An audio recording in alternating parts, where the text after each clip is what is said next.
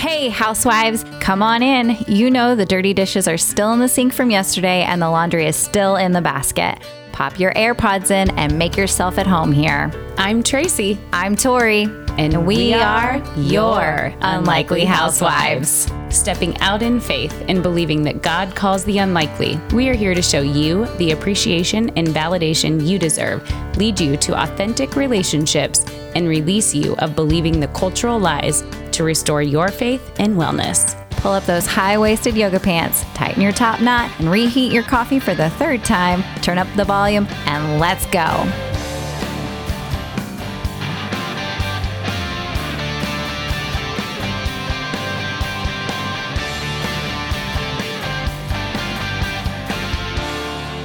Housewives, welcome back. Hey, housewives, welcome, welcome, welcome. We are so excited to be bringing you another incredible guest. And this topic is something that we didn't naturally come up with. Once when we met on the pre interview and we started chatting, it blew into something that I know so many need to hear about. So I'm going to let Tori introduce Valerie. Yes. So, Valerie Rhodes is certified as a Christian counselor and a grief and loss coach through the American Association of Christian Counselors. As a cancer survivor and then caregiver for a cancer survivor, Valerie has continued to serve others facing cancer or any other chronic illness. As a Christian counselor and a trained member of FEMA Community Emergency Response Team, she specializes in helping others deal with grief and disaster. Following the close deaths of a dear lifelong friend and tragic sudden death of a cousin and then a great niece, Valerie undertook training to become certified as a grief and loss coach. All continuing education is in death, grief, loss, and disaster. And she offers skills and tools to help others cope with their grief and losses. That sounds like a lot of fun. Oh my gosh, sorry. I just had to. I'm an Enneagram 7, and so I very much heavy things, I have to laugh and I'm very So dark. that character, that's a characteristic of coping and grieving, I'm sure. Yeah, it's got to be, right? Yes. So welcome. Welcome to the you, yeah, thank sorry. you. That's that's just a lot of I've actually had people ask me, since you're a grief counselor, do you cry all the time? I said, no, I really don't. Probably because I've heard pretty much all of it yeah. somewhere along the way. Yeah, that and you've had your like I bet your since you've had so many of your own instances of grief, God has allowed you to use those for others. I mean, and you see the beauty come from the ashes. Right. Right. And like right. so that's something that, you know, that we call it blessings in disguise. In other words, when we go through really difficult things, like when I had cancer, Mhm. that was one thing compared to being the caregiver for my husband who had cancer.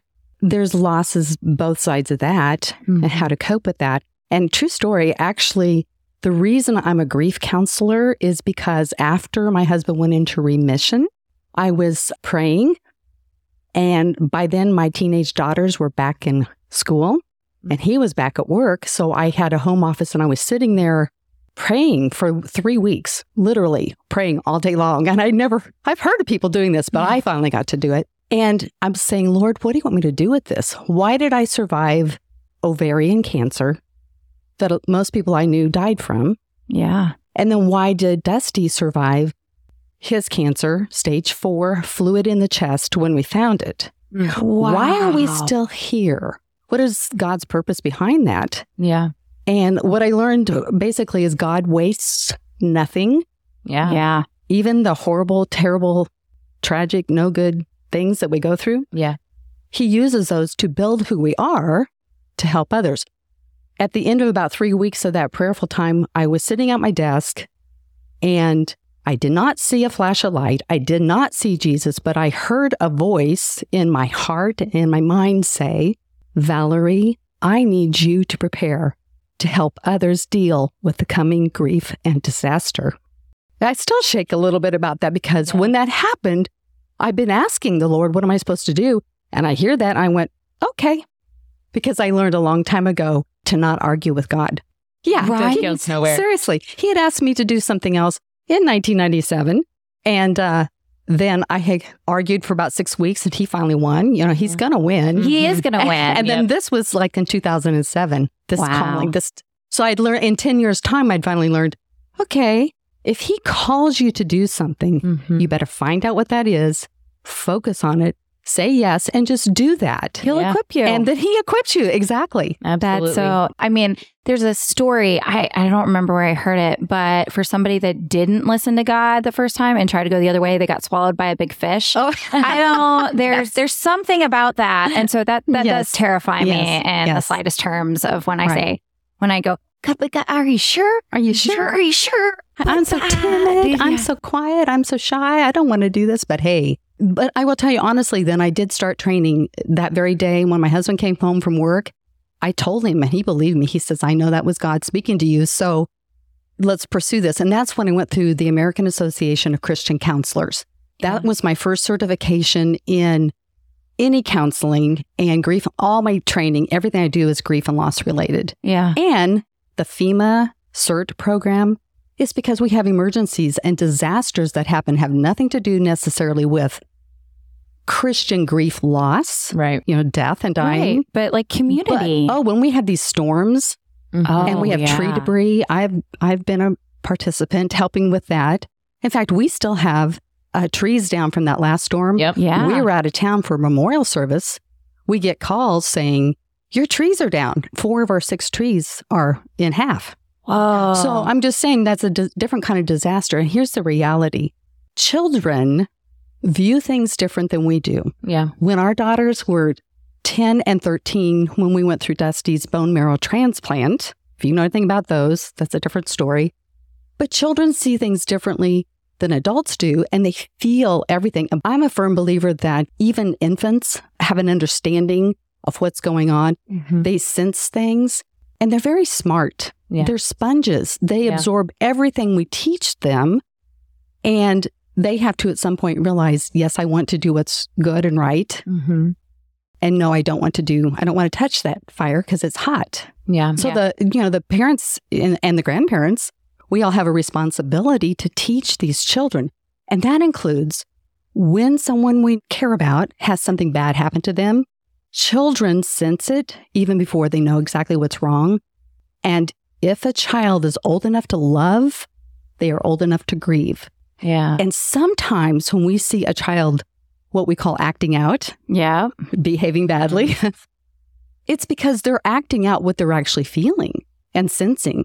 one of our previous guests, a parent coach, was discussing that too. Is that behaviors are responses to A need. a need, and so like trying to communicate that because they don't they don't have the vocabulary, they don't have the words, Exactly. and, well, and so think of all of us as adults right now. You know, there's so many of us that have gone through so many episodes of grief in different ways as a child and even as an adult and you know getting married and you know there's certain things that you've gone through. The marriage part isn't the grief part. I didn't mean it like that. But once you're married you and your husband go through things together. Sure, um, and you do. You go through things that you think okay this is what the way we thought our life was going to look like and now it's different and that could come through infertility that could come through you know the loss of uh, of a child. It can come through even a move you know and trying to just keep the balance and the peace and happiness. Like there's loss and grief in so many different avenues and i think what we wanted to focus on with the children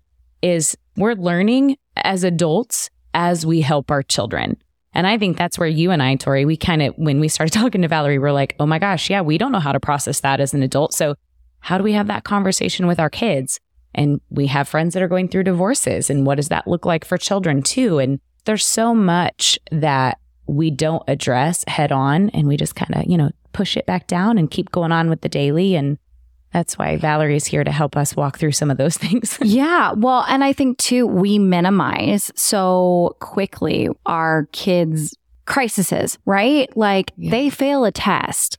Well, to them, that's their world. School is what they do every single day. That's a big deal. And we're just like, hey, you know, and parents can, you know, there are two types of parents. There are parents that are going to be, you know, like, it's okay. You studied, you tried your best, it's going to be fine. And then there's the other parents who say, well, you're going to get a B or a C, and you know that's not acceptable in this house, and da da da. I mean, and so there's going to be different ways with that, but like we don't think about that as the crisis for the kid. And so even if you are the parent with expectations of certain grades in your house, you can still have those and still talk to your kid about it, but you do that in a different way when you realize it's a crisis to them versus well, they didn't meet your expectations. Mm. And then, you know, those kinds of things. And we've talked about that in previous episodes. Okay, so Valerie, let's talk about some of, I mean, Tracy's already named a couple, but I mean, things kids do when mommy has a miscarriage or loss of a pet. We've had three of those in the yeah. last four years in our family. Oh, my um, son was two and a half, you know? So, like she said, when you're kids, you can have a loss, but you never talk about it or process it because the words aren't there. So, what's that like, you know? Yeah. I do have a real life example, which I think might be really helpful. Okay. I actually brought each one of you the, a booklet, mm-hmm. and in the front of it is a picture of my great niece Anne, she was 11 years old when she died. Mm-hmm. A horse fell on her. She was a little rodeo girl and uh, a little country girl had always ridden horses, but on this particular occasion, a city slicker girl, that would be me, a city slicker girl who had never been on a horse wanted to ride, and she begged Anne over and over that night. When the horse began to fall, Anne grabbed the young girl and saved her, but the horse then fell on Anne and killed Anne.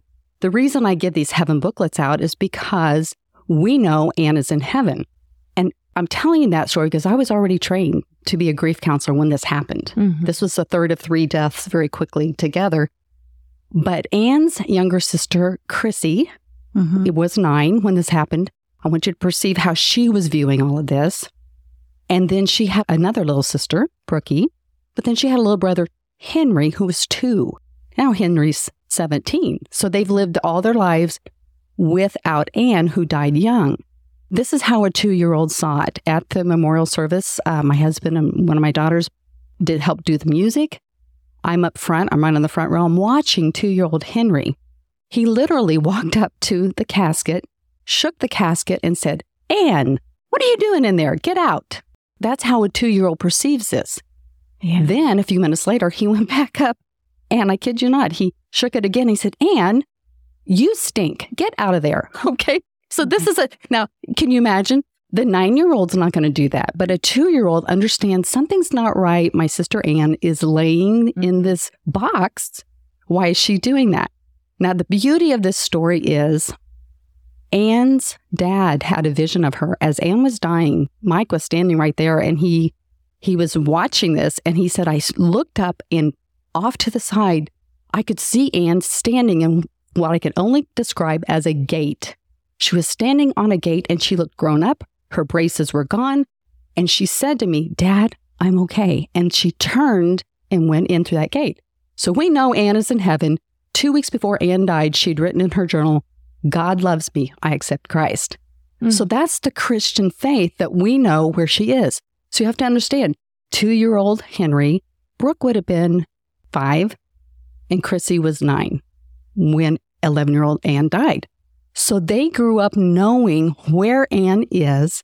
And here's the important thing we have talked about Anne every day since. Mm-hmm. Or if we're together as a family, we mourn that. We miss her. We wish she was here. Chrissy's getting married in September. Aww. So she's not here. And that's so the, the loss, the thing about grief and loss, especially a death, it doesn't go away. Right. It never goes away, but it does change.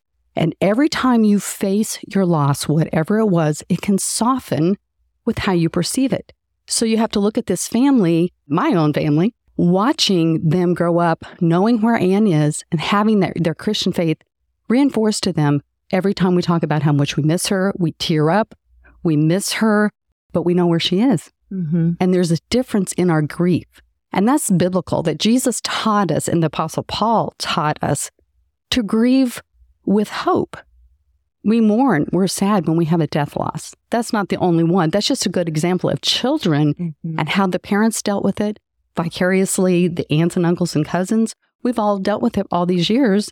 And, and there's been other deaths. Right. But that is a good example of how do you help a two year old let them talk about what they see, what they smell, what they yeah. feel.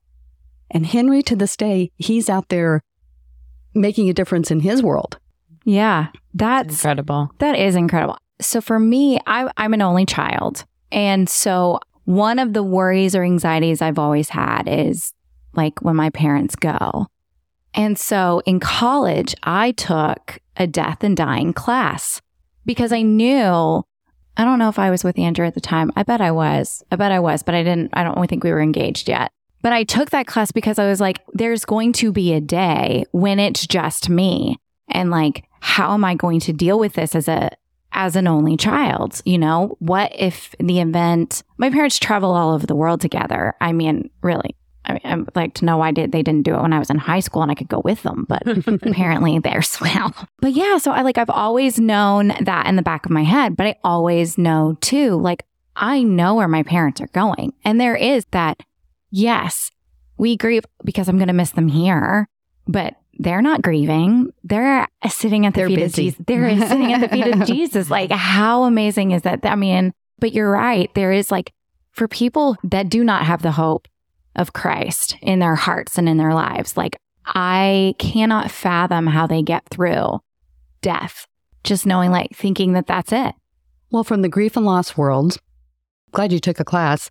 Most people don't know what to do. And Americans, we are notorious for not facing death and the truth and the reality of it. Because the truth is, mortality rate is 100%. Mm-hmm. Yeah. And mm-hmm. I was privileged to be with both my mom and my dad individually when they died. I was with them in person, which is, you know, it's an unusual experience. I was going to say, it's fairly rare because, You- you know, like, you're only get I to do it once. right. That's, yes. and I, and I do. I'm a writer, so I uh-huh. journal about it, so that helps me. And then I have a brother who who is deceased as well, and so it's great comfort to know where they are. But if people don't have a hope of heaven, they don't know where they are, and that's why the biblical worldview it meets all the criteria for what we're dealing with with everything in life.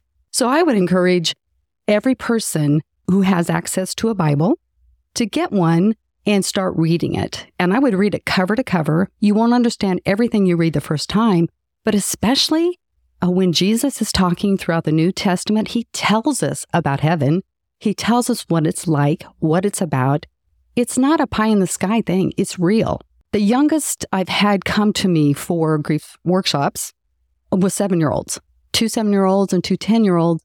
And they understood it because they're very smart especially if they can read, they'll start reading. Do you think it's faith like a child? Like that they have this whole, like children, one, they understand more than we give them credit for, right? Yes. But like that God designed them that way. Yes. Because there is that age of accountability, right? Like if a child were to die and not know Christ, there's that age of accountability. I don't, uh, do you know, is it, it there's not a, It's not a number. it's not a number. It's not a, an ma- age. It's a mature. It's a It's not a maturity number. right? It's that like, but yeah. So you know that like children are going to heaven. Even I, Well, here- I mean, here's a true example. Uh, and I have pe- usually people call a grief counselor when someone has died, but sometimes it's divorce Mhm. or separations because every, mark my words, every relationship ever always ends in some kind of separation. By that I mean, if you're married and you're married together for 70 years and one of you dies,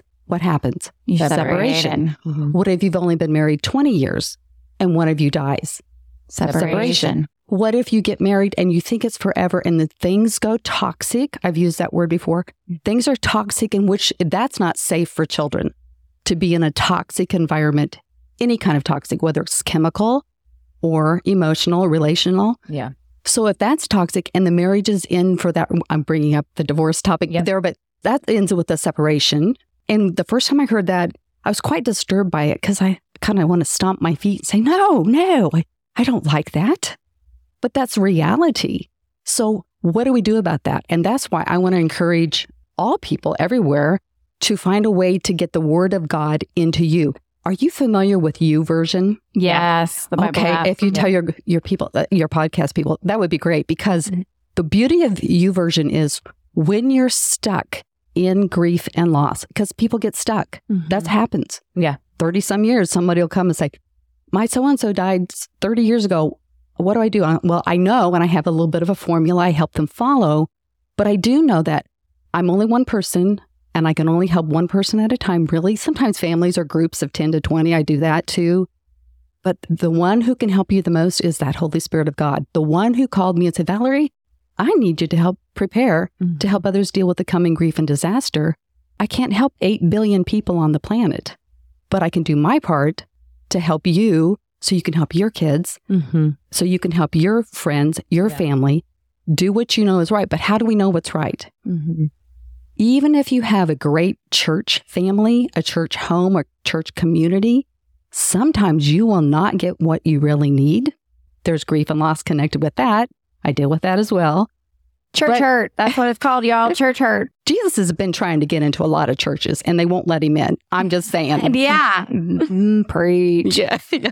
But the word of God, if you get that into you, that will help. And I want to bring up something else. Uh, Ephesians chapter five, it's about relationships, about particularly husband and wife. It's Ephesians chapter five. I actually have my Bible open. You can look it up. The thing about Ephesians chapter five, what was being said was husbands must love their wives with the same love Christ showed the church. How do you like that? What did Jesus do for the church? Died for it. he laid down his life for the church. The church would be the body of believers. That's who we are. Mm-hmm. So think of it this way if the woman is submissive to the husband, he is the head of the home. If he lays down his life for her as Christ sacrificed himself for us, what woman in her right mind would not go, Oh, yes, I love that guy? Mm-hmm. because he lays down his life for me every day so that I can be who I'm supposed to be in Christ. Yeah. That's what that means. Yeah. Can I ask a question? Sure. We have a lot of listeners on here who don't have husbands that are believers, but the wives are Christians. Okay. And we have witnessed a lot of relational separation and some, you know, heartache in that because as the wife knows and believes and reads the Bible just like we do, she knows that, believes it, and sees it, but doesn't get to experience it. I mean, that's kind of a loss until, I mean, we all know till the very end, God can change any man's heart, Right. any woman's heart, too. I'm going to reference some scripture here and then we'll talk a little bit more, Valerie. But the first Corinthians chapter 7, it's verse 12 and beyond here. It says, Now I will speak to the rest of you, though I do not have direct command from the Lord. If a fellow believer has a wife who is not a believer and she is willing to continue living with him, he must not leave her.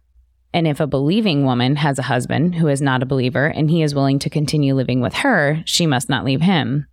For the believing wife brings holiness to her marriage, and the believing husband brings holiness to his marriage. Otherwise, your children would not be holy, but now they are holy. But if the husband or wife who isn't a believer insists on leaving, let them go. In such cases, the believing husband or wife is no longer bound to the other, for God has called you to live in peace. This is something that we've talked about, I think, before. And I come from a marriage who my husband wasn't a believer until probably seven years into our marriage. And I think it's one beautiful to see the answer to prayer that you get to experience as a wife, like seeing your husband come to know the Lord and become the head of the household and leading.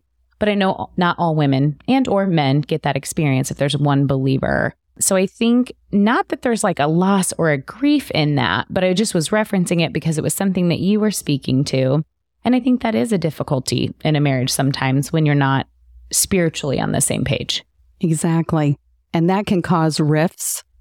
And anytime we have a rift, that's a separation, and there is grief connected to that. Sure. And we have to deal with each loss. Everyone has a lot of loss from the past, Mm-hmm. and they deal with things going on right now. And then we have to prepare to face the future, whatever it is. One thing about the unbelieving spouse I felt like I should mention is when my great niece Anne died, her dad, Mike, who saw, had this vision, he saw her. He was not a believer.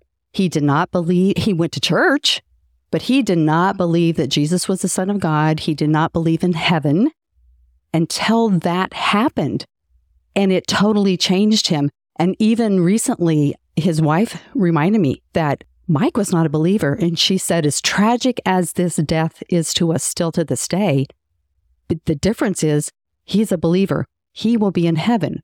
Those who come to know who Jesus Christ is and they confess with their mouth that he is Lord and believe that God raised Jesus from the dead, Mm-hmm. they will be saved. That's Romans 10 9. You can write it down. Anyone who's unbelieving, if you think you have an unbelieving spouse, you could basically say to them, Who do you say that Jesus Christ is? And if they have an understanding that he is the Son of God, then you can say, Did God raise Jesus from the dead? Because that's what scripture tells us. Romans 10 9 really helps us with that. And the other thing about the husbands, uh, the scripture I was trying to think of a little bit ago was 1 Peter 3 9. And I know we're speaking to the wives, but as a comfort to them to realize the husband is the covering for the home.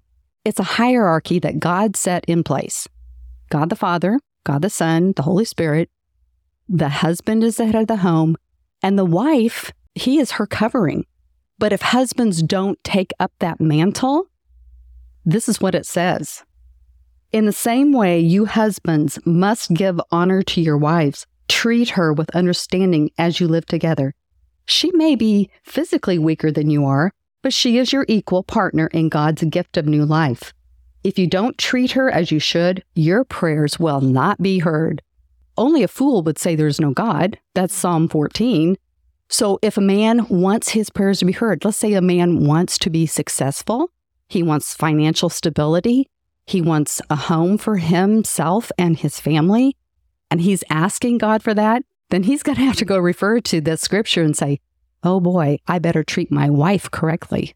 For the females who are feeling hurt, wounded, sad, they're grieving. They're grieving a loss of what could have been and should have been. Yeah. I mean, that's heavy. And what, I mean, like I just said, when you're in a marriage and it isn't what you thought it would be, you are still living it, but you're grieving. Yeah. And I think one of my all time favorite books is What Did You Expect by Paul David Tripp. It's talking about how expectations, when somebody's not meeting your expectations or something, something is not meeting your expectations, that's when we get upset or angry or we start to get bitter. But like, but what did you expect? Like, and we're all going to be disappointed. We live in a fallen world and disappointment, and we're going to have the loss and we're going to grieve the loss that, you know, all of those all together that's what part of living on earth is. I mean, we're not in heaven yet. Yeah. So let's talk about the, you shared something with us, our tic tac toe grid. Okay. Cause I think this is something that parents could help give their kids to. Moms can do it. I mean, parents can do it, but then have their kids do it alongside them or probably not the best for mom to for the kid to be like, "What are you writing?" Um, very different. very different. Very different. Walk us through it because I think it is so good because then and it's such an eye opener to see what our kids are saying. So yes, thank you. Uh, brought it this up. Well. actually came about because I teach this in a workshop that I I'm going to teach everyone how to deal with your own losses because once you deal with your own things, at least a portion of it, then you can help others including your kids. I realized everybody knows how to play tic tac toe pretty young. So if you take a big piece of paper, draw a great big tic tac toe, like you're only going to do one on the entire piece of paper. Mm-hmm. Exciting, huh? Mm-hmm. So, smack dab in the middle of that is a big blank. What you do as an adult is put in there the biggest loss you're dealing with right now typically when someone comes to see me, it's someone died, someone they care about died, and they don't know how to cope with all the emotions they're feeling the crying, the numbness, the anger, all the different things that happen with losses. So if you're dealing with the, a child doing that, you can do that. Say, hey, Aunt Valerie died, and I know you miss her. Draw a picture of what Aunt Valerie looks like in the middle of that box. And then for an adult, if they do, let's say I died and you guys, oh, I miss Valerie. I've known her 10 minutes, but there, I miss her a lot. I would miss you. I would miss you. But then that's your biggest loss right now. But guess what? You have all those other empty boxes around the outside of it. Then I say, then go around and put in eight more losses that you can think of right now. Uh, my my parents have died. Uh, my dog. Oh my goodness, pet loss is huge. Yeah, because children, you know sure. why? Animals love us unconditionally, even cats. Mm-hmm love us unconditionally. I think my husband would bear uh, would like to uh, debate that yeah. issue with yeah. you, the cat. See? I, I would say though, that's like the one thing I love is when my kids come home from school Like they'll be like, "Hi, mom," and then on the floor with the dogs. Like Yes. they love Yes. their animals, and no matter what kind of a day they've had, good or bad, those animals, the dogs, are there for them. Yes. So if they lose a dog, Yeah, they lose or a sibling. This is Mhm. what happened to Anne's family. They lost a sibling. That's the biggest loss. But they have farm animals that they Yeah. lose every now and then. When Anne's horse died years later, they grieved that and they let us Oh, know. We talked about it. So so ever just envision you have your big tic tac toe grid with nine losses on there that you're dealing with yourself. Then you go to your child and say, "Okay, what else? Uh, your pet fish died. You miss Guppy or whatever." and help them fill those in because then what we do is process each loss individually, one thing at a time. Because when we do that, when when I'm sitting in a, in a group or on one on one and I help someone deal with that biggest loss, once you deal with the biggest hurt, the biggest loss, whatever it is, it frees up space in your mind to deal with some of the other losses. It helps you deal with daily life because you're dealing with all those losses that the adversary, the evil, vindictive adversary would like to keep you trapped in there. Oh, yeah. And children the same way. You know, some children, I, I know adults who lost parents when they were five years old and they never really got the help they need, need to deal with it. And if they don't, it just kind of hovers over your whole life. Yeah. And I have a kind of a model that I follow. Here's some things that we know are practical, things you can do that are actually practical. So if we're addressing toxic marriages, that may be the biggest thing in your life because you can't deal with anything because every time you come home, it's bad. Every time you go to work and you get a respite, you're away from that and you recognize I am sane, normal, and healthy. Why am I okay here, but I'm not there? Yeah. Do you see what I'm saying? yes, And then, of course, at work, you might have a different tic tac toe grid over there. That there's things at work that are incredibly hard, really wrong. The boss isn't right, or whatever, coworkers, whatever. But there's always something else. And it always comes back to my biblical worldview. And the Lord taught us to pray. He told us how to pray so we would know every day you're going to have troubles and trials every single day. And each day has enough trouble of its own. Who knew? Well, He knew and He told us, but it's just hard to deal with because we can't deal with our past. yeah, yeah. What happened in the past? How do I deal with that? And so that's the formula that I would try to hand you and say, here, try these things because these we know work. And I've mentioned this before a loss, a death loss, a separation. If you really lose something, guess what? It's gone. It's not coming back. In 2 Samuel chapter 12, King David, if you know who King David was, Mm-hmm. he and his then wife, Bathsheba, had a baby, and that baby lived a week and died. And chapter 12, King David said, That baby is dead. He's not coming back. So, talk about when I'm helping women deal with the death of a child, this is where we go to. In fact, men, I'm helping men deal with my baby lived three hours and he died. How do I cope with this? And then we, we have to get the biblical world, worldview to know that God loves human beings. He loved us enough to send Jesus to be the propitiation for our sin. And then he gave us words of comfort. And this is where the comfort comes from, is from the word of God. So when we go to Second Samuel chapter 12 when we read this, we realize David was a king and this happened to him and he lost a baby. But then David said something amazing. He said, One day I will go to where that baby is. It's just like our family, we all know. One day I will go where my mom and dad are, my brother, my niece, all my aunts and uncles are, are already there. Many of my cousins are already there and they're waiting on us. So why are we here on this earth? Yeah. You young ladies are here to raise these children. And I brought you something actually. I want to encourage you. Psalm 139, I actually printed it out and I will email it to you. It's easier to email, I know, but Psalm 139 tells us that before this day ever happened, God knew us, He knew you, He formed you, and the same with your children. And for those of us who've had miscarriages or for women who've had abortions, once a week I receive this from your father's business. And I was given this devotional that comes once a week by someone else. And I, I so appreciate it because she's talking to women. And that Yeah. really helps us to kind of think, okay, God really loves me enough to know who I was. He knew before August 10th of this year happened, we'd be right here. He knew that. I can't know that. yeah, And here's the thing for your for your kids' sake. When my daughters were little and I went through a divorce, they were like three and six, you know, young. I realized then I could not be with my children 24 hours a day, seven days a week. which I'd always been since they've been born. Yeah. I was a homemaker and I was always with them, never apart. But then for some reason, they started having to go other places. And that's when I turned to the Holy Spirit and I said, Lord, I can't be with them. And seriously, girls, even if I could, I really didn't want to. I was tired. You know, aren't you tired? Yes. Sometimes you're just tired. This is your reminder, Mama, to take a break from your children. If you not have not been out of town with some friends, just on an overnight trip, if you have not been away from your children, stop what you're doing right now and find a time on your calendar and go make some time where you're away from your children. I know it's summer, kid school is starting. And Um, pray and just and say, pray. Lord, where do you want me to go? Where can I go for a few hours? Yeah. And then then book a trip for you and your husband, even if it's a staycation or staying at a friend's house without your children. Do that for your sanity and for your marriage. That's and did my- you know that even Jesus rested? We all know God created the earth in six days, and on the seventh day, he rested. But if you read the scriptures, you'll find every single time Jesus did a miracle, he went away and rested by himself every Without single people. time Yeah. without anybody else around. Isn't that incredible? So, who do we think we are?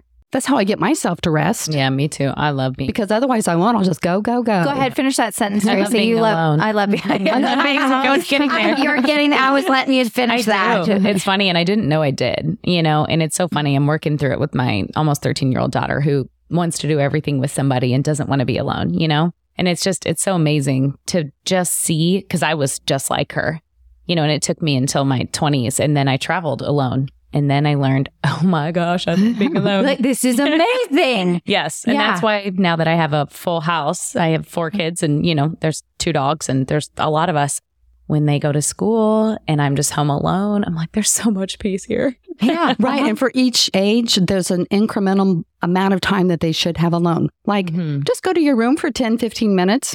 You don't have to do anything. You, need to can, but you don't have to. Now we could go into a whole different topic of all the parents who are grieving the fact that their children go to their room and don't come out of their room. Oh, yeah, that's true. that's That's true. That's that true. Yet. Like, You know, that actually reminds me when the girls were young and I was a full time stay at home mom, even though I sold a product on the side, I never missed anything they were ever in. That's the way I worked. But I would balance one day we're going to go to a park, another day we might be at the library, another day we might be fill in the blank, whatever it is. But there's a day we're staying home doing nothing Yep. or playtime. And we were not big on TV. I did have a few videos that they would probably remember to this day, like VeggieTales. We'll Oh, still yeah. sing those songs, Oh, you know? yes. But there's a few things I would limit that screen time because we're finding the studies that I get that even children as young as eight, even younger than that, really too much screen time. Yeah. Way too much. They need to just sit outside and play in the dirt. Mm-hmm. Oh yeah. yep. Yeah. We love it.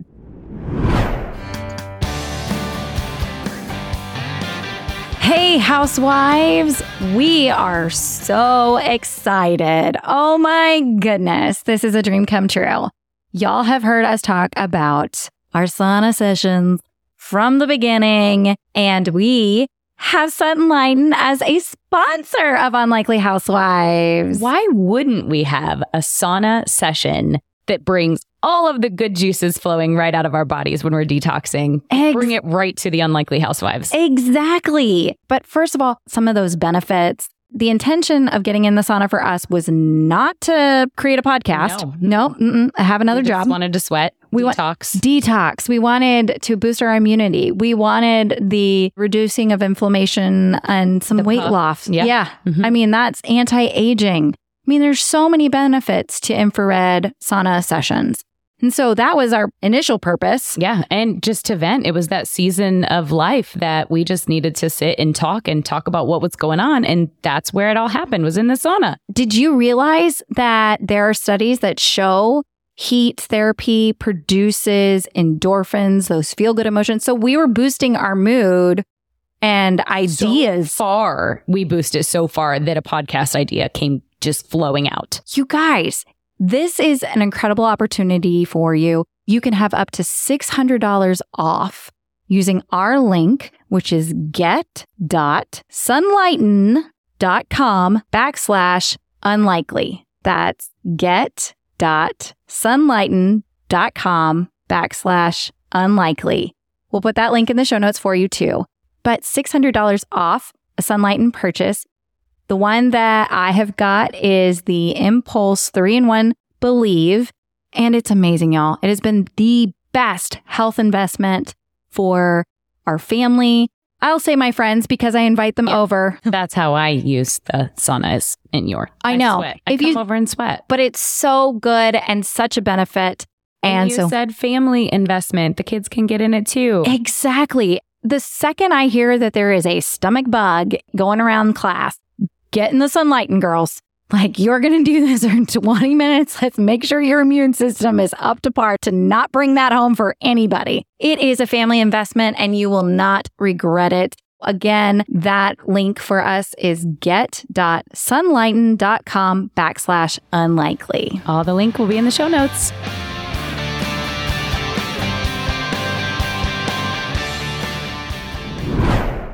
One of the things that you said in our pre-interview that really like I wrote down and it hit home with me and I think it's something that you can expand on is that our grief is equal measure to our love. Yes. And I think a lot of people, there's no way a lot of people see that as even they don't give grief any value. Right. And, you know, just I'm obviously a feeler person. I let my kids feel, you know, it's something that my husband didn't necessarily grow up with, with, you know, like being able to feel whatever you want to feel. And we do in our house. And we have so many feelings the anger, you know, the just the laughter, the crying, the, you know, all the characteristics of feeling. We do it all in our house.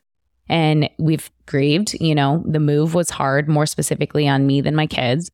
And I just, that's one piece I want you to talk on. And then the other thing, just in all of that, I think a lot of people just say, well, kids are resilient, they'll be okay.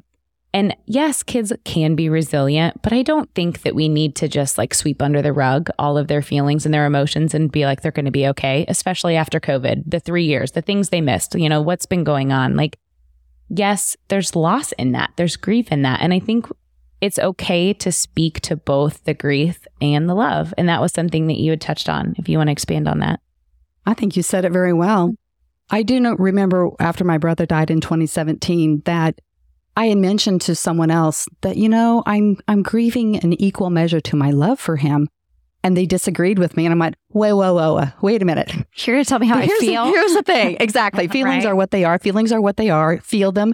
Embrace them. If you have negative feelings about something, what you need to uh, encapsulate it, feel it for a while, own it, address it, and that's the whole tic tac toe grid. You can do that. Pay attention to what hurts, because when you do that, then you can deal with that. Otherwise, it just gets buried and gets stuffed down there. So the reason I say we, another reason is when you hear of a celebrity who dies, you might be sad. You might think, oh man, I really enjoyed their movies that they made or something. But you probably aren't going to cry over it. You probably aren't going to think about that person day after day. But when someone you love and care about dies, you may find yourself mourning. Grief is what happened. Grief is the loss, whatever it is. Mourning is getting it out of your system because people who hold it in, the body keeps a score and the body knows what's going on. Say that one more time and louder for the people in the back. Like, because stress is a feeling. Uh, We Yes. are dealing with this in my house. Like, stress is absolutely a feeling, but it builds up and, and the body keeps a score. And it is for everyone. I mean, there's mm-hmm. no, so same thing for kids. Like, I just, Well, did you know that stressed spelled backwards spells desserts? I have a pillow in my office that says that. I'm not sure how that works. Is I ate desserts and now I'm stressed, or I'm stressed because I eat desserts. I, i'm stressed because I eat desserts and I eat desserts because I'm stressed. I think that's what it is. I think that when we're stressed, we tend to eat differently. Mm-hmm. And you know what? Even good stress can be really draining. Grief is hard work. Grieving and mourning a loss is exhaustive work. Yeah. Every time we grieve and we're tired and we wonder why. I have here a list of characteristics of grief, and I will send some of this to you girls that Yeah. you can send it to your, your But- people if you want to. But I'm just gonna feel over this. Okay. I'm going to throw some out here because we know that the typical, I'll say typical right, ones. yeah. Okay. So here's some ones that are not seem to be typical self punishment, disorientation, word repetition. Uh, let's see, uh, impatience, rejection of those closest to you. Uh, let's see, stiffness in the body, feeling incomplete or abandoned, lacking incentive, excessive talking, listlessness, overspending, overworking. Those are just a couple from that list. I mean, this list takes up an entire page, y'all, two columns. And those are just a couple that stand out that I'm like, or overscheduling. Mhm. That's, I can tell you right now, I, as a seven, something that I have to work through is feeling the fe- heavy feelings. I don't like to do that. I like to just like, okay, that's great, but let's move on. And so, but I will process it. And so I will overschedule. I will just keep doing the things. And, but like, these are things that I would say, like, loved ones. I know loved ones that are doing these things. Mhm. And I wouldn't say that I wouldn't first think grief when hearing Wow, those. Exactly. And a lot of these things that you're reading there, those are what contribute to bad relationships, whether it's marriage relationships, sisters. Well, you don't have earthly sisters, but you Mhm. probably have what I would call spiritual sisters. Yeah. Mm-hmm. And, but those kinds of symptoms, we don't know what they are and we don't know what to do with them. So that's what I try to deal with. And then there's something on the overscheduling that might help you. But put a, a block of time, whatever is your best time of day you want to do this. Call it Tori time, Tracy time. Mhm. Block off at least 20 minutes a day for yourself. I know 15 would be great. But, and I learned some of this from other people. But when someone has died or if there's been a, uh, a separation of some kind of relationship, having time for yourself helps you get refocused on what's really important. You can work on your tic tac toe thing, but you need to just, this gentleman, he's the guru of all grief and loss. And he says three times a day, at least three times a day, 20 minutes. Okay, are you kidding me? When you're a mom with little kids at home, the Yeah. chances of you having three times like that, Right. The other person that happen. tells me, the other person that tells me I need to do things three times a day. Tw- oh, you can work out. Just do it three times a Yeah. day, 20 minutes each. or, right. oh, yeah, you can read the Bible, read five minutes a mm. time, you know, and you're like, okay, when all, I'm breaking everything up into Yes. five minute segments to do Yes. this. This is Five minutes for Tori, five yeah, minutes for for- Tracy. yeah. Okay, so here's another little tip that will help you with your time management. Literally, on your YouVersion, you know, you get that scripture of the day comes Mhm. in. Yeah. Before I even get out of bed, I turn over, I try to find the phone, and I click on that and make make the icon really close where you can get it, and get the one scripture a day into you. Because what that does is get the Word of God into you first thing in the morning before everything else starts hitting. Because as, as soon as you get up, Yeah. It's That's- going to hit. It's my favorite time. It's first thing in the morning. Yeah. She's so good. Tracy's so good. I get text messages from her at six thirty in the morning, like, "Hey, are we doing this or the, you know, what are we? What's the podcast schedule? Like, you know?" And I'm like, "Ah, Tracy." Well, No, I, I had seasons where I didn't either, you know. No, But but things are seasons. Yeah. Things are seasons. But Yeah. she's made it a priority since she. The thing that is the most important to Tracy since, well, I, I'm speaking for you. Correct me if I'm wrong, but like peace in her house. Mhm. Like she does everything to protect the peace in her house. When outside of the world, this is Mhm. what God has or given me. I can Mhm. create the peace in here. And she is an excellent example of how right. she So does you that. invite, literally invite the Holy Spirit to come into your home every morning. Mhm. And I, does, and does. Dusty and I have had people walk in our home and go, "Oh, what? What?" Because they don't know. I don't They don't know what that see or feel that just yet. No, they don't. know What's that They don't. noise? I was like, oh, those are my Yeah, kids. yeah. but there's a sense of peace there that that Yeah. is only uh, given to people who are believers. yeah. And so, even if it is only the woman in the home who is the believer, she can invite the Holy Spirit every morning. Heavenly Father, you know who I am. Here I am. Please Yep. come here and be here and help us. Yeah. But two, that I think you do have that in your house because your house is the gathering place for all your kids' friends. Yeah. Your kids' friends love it there. Mhm. And kids, they are going to naturally tend to where they feel comfort and Yeah. contentment. And that's your house for them. And that and so that starts with you training the children early on as well. As soon as they're born, Mhm. you start praying with them when they're in their high chair. Dear. Jesus, thank you for our food. Amen. Yeah. Our little 16 month old grandson does it. Yep. He Yeah. knows. Mm-hmm. So as you training your children, and Scripture does tell us if you train your children in the way they are, they should be of the Lord. When they're old, they won't depart from that. That's because they're learning. They're sponges, and they're learning everything, absorbing it, including our grief. Yeah. And sometimes kids will act out. Quick story about acting out. Uh, a friend of mine who was a physician, one time, my oldest daughter, was about two, and she was throwing a huge temper tantrum in front of other people. Usually she only did it in front of me, but she did it in front of other people. And I turned to Dr. Jim and I said, Dr. Jim, why is she doing that? And he kind of scratched his head and he said, You know, Valerie, I imagine if we all acted the way we actually feel, we'd all be doing the exact same thing right now. That has stuck with me because this is what we do with grief. This is we're acting out. We don't know what to do with it. So we're going to misbehave. Some people will get into addictions of all sorts of things. And there's problems that could be solved if we would face the grief, deal with it, know what it is, own it, and work through it. That's thank you. Yeah, I love that. Before we go, I would love for you, you said something that stuck with me as well because we're always caring for someone. We obviously have our own grief, but we're caring for people who've all also had grief. And sometimes it's hard. We don't know what to say. We don't know what to do.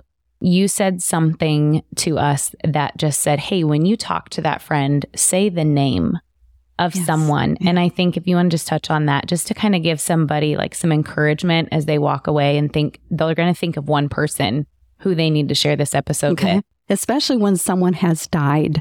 Uh, we often, as a parent, we would be fearful that they would be forgotten. That was one of the reasons Anne's family said, We're going to talk about her. We're going to use her name in reverence and, and talk about the good things about Anne and where we know she is forever. We're going to do this. But when other people die, if I go to help an elderly family of an elderly member who died, I will say, What is his name? His name is Jerry. He is deceased, but his name is Jerry. And then I encourage people at family gatherings, let's pick on Thanksgiving. Let's say you have a whole crowd of people around, and it's the first year since Uncle Ken has died. No one knows what to do. Kind of like deer in headlights. Do we say his name? Do we pretend like he's still here? He's upstairs or something? No. Different families do different traditions differently. Thanksgiving is a good one. You know, you might all be getting together. What do we do this year? Sometimes you try a different approach to, hey, we used to have big meals. Instead, this year we're going to go serve a meal somewhere, but we're going to talk about Uncle Ken, Uncle Jerry. We're going to talk about these people who they're not here, Mm. but we know they're in heaven because the Bible tells us if they believed in God and they believe that Jesus is God and he was raised from the dead, they will be saved. It's that simple. It's not their behavior. Yeah. Now, at some point, you probably start talking about their behavior, especially if they're ornery and they did things. So it's good to use their names. And if so, and here, here's the thing: if you're with a friend who's had a death loss, so much of the time they will never remember what you say to them, but they will remember that you were there. So if a friend dies, I say a friend or a family member, show up, be there, even if you're dropping off a casserole at the front door, even if you're just mowing their lawn for them. Yeah. If you're doing anything, just let them see your face. And the best words you can say is, I'm so sorry for your loss. I miss Uncle Jerry also. That's the best thing you can do because they're wounded, their hearts are broken. And remember this when you cry, the reason you cry is tears help us drain off the abscess of pain that has broken our hearts. And remember this even Jesus wept. Mm-hmm. oh, that's good. And he and he he cried when a friend died. Yeah. And cool, cool thing is, he even knew. You know who I'm talking about? He Yeah. Lazarus. Lazarus. He knew- Lazarus died. But get this, he even knew that four days later he was going to, To raise, raise. Lazarus Yep. from the dead. And he still cried. So who do we think we are that we are not going to be upset or cry or act out or use any of these other characteristics of grief when we when our hearts are broken yeah. and we're broken over different things. It's Yeah. not always it's not always a death. Sometimes it's just some kind of disaster.